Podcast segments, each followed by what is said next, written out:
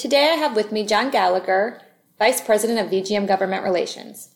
VGM Government Relations is dedicated to taking your voice to a stronger tomorrow. Welcome, John, to Industry Matters. Well, thank you. VGM recently published a next steps guide for its members. Can you give me a little background on why you felt the need to create this guide with your team? Yeah, we had a conversation with the government relations team, and a lot of the feedback they were getting for a while there uh, the onset of the COVID pandemic, we were getting inundated with calls, and a lot of it was dealing with the policies and procedures, uh, what were they expected to do with PPE, but also as we moved through that process and got past a lot of the payroll protection program and, and loan guarantees, and those good things, and governors started talking about coming out of the shutdown questions started switching over to what do we do and how do we get to the next step. And we thought we'd pull together the resources that would be out there and a checklist that would spur conversation within individual businesses where they could go through and say, hey, we've got this, we don't have this. And it just would be a nice checklist to spur the conversation within their own organization to come out of the COVID shutdown.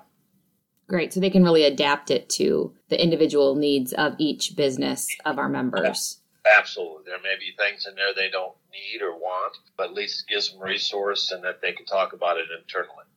This guide really goes beyond an HME provider making business related decisions today, as now we must really think about pivoting our businesses no matter what disaster or tragedy may come whether it's three months down the road or three years down the road. So, what advice do you have for providers in thinking bigger picture beyond 2020, which I know is not easy to think beyond the right now?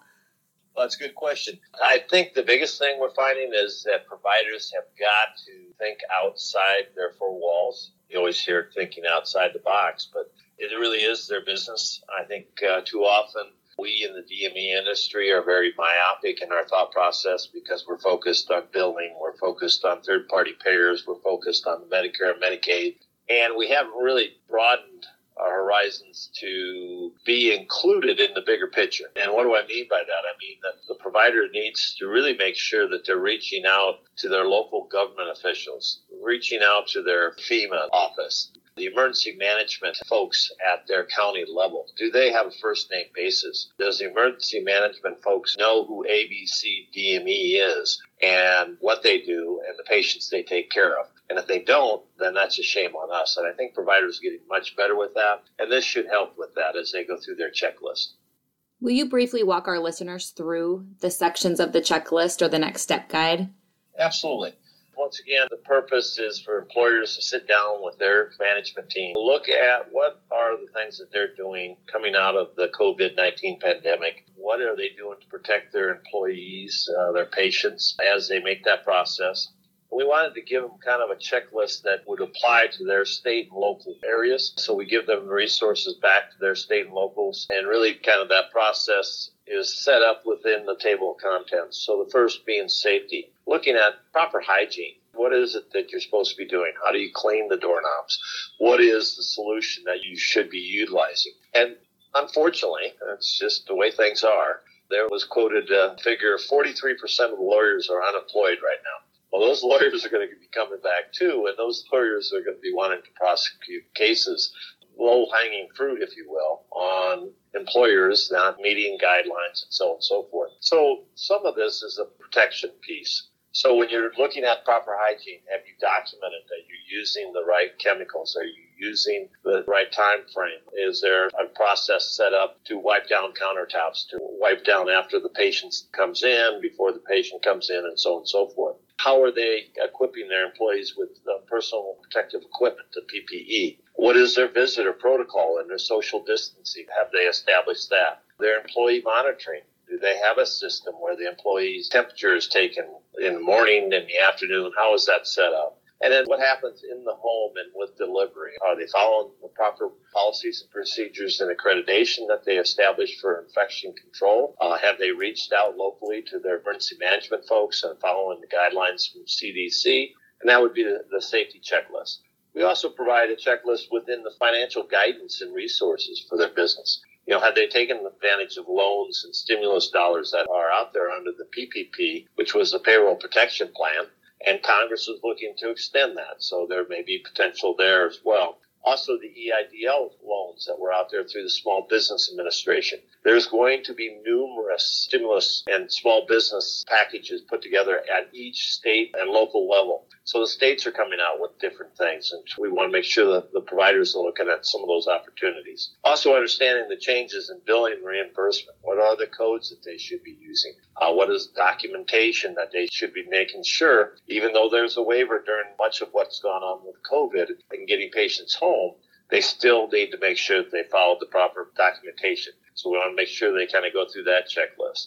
At the state and local level, what are their state phases? Each state is coming out of the COVID pandemic a little differently than others. So are they following those guidelines? Uh, what are the third party payer updates that have come out as far as what waivers they're granting and so on and so forth? Also looking at uh, policies and procedures. Once again, dust those off from your accreditation manual. Make sure that you've trained all your employees. They understand what those procedures are. And most importantly, infection control part that goes along with it. And last but not least, it would be the human resource part of the checklist. And that's how to handle your staff changes. Are you having half your employees come in during one part of the day, half the other. So if somebody gets sick, you don't have all your employees out. I mean, there's some things just to think about. And it may be that you only have five employees, and so that's not manageable. But what are you doing to protect in case one employee gets sick and all your employees then have to go home for two weeks? So what is that process that you're following? So once again, we've got really five sections of the checklist your safety, your financial guidance, resources and business planning, your state and uh, local level resources, policies and procedures for your accreditation, and your human resources and policies and procedures for those. That sounds very comprehensive, but very helpful as well. Anything else for you to add before we close today? No, I think the main thing is we just want to help spur conversation within each of your individual businesses to think through, kind of identify who is your COVID uh, leader, if you will, and are they thinking some of these processes? Have you documented that you've educated your patients and your employees? Uh, are you getting the PPE that you should be receiving through your local uh, emergency management folks? And if it raises a question, we're always going to be here to help answer those questions for you. Thank you, John, so much for your time today. No, thank you. And have a great one. You too. Thanks. Bye bye now.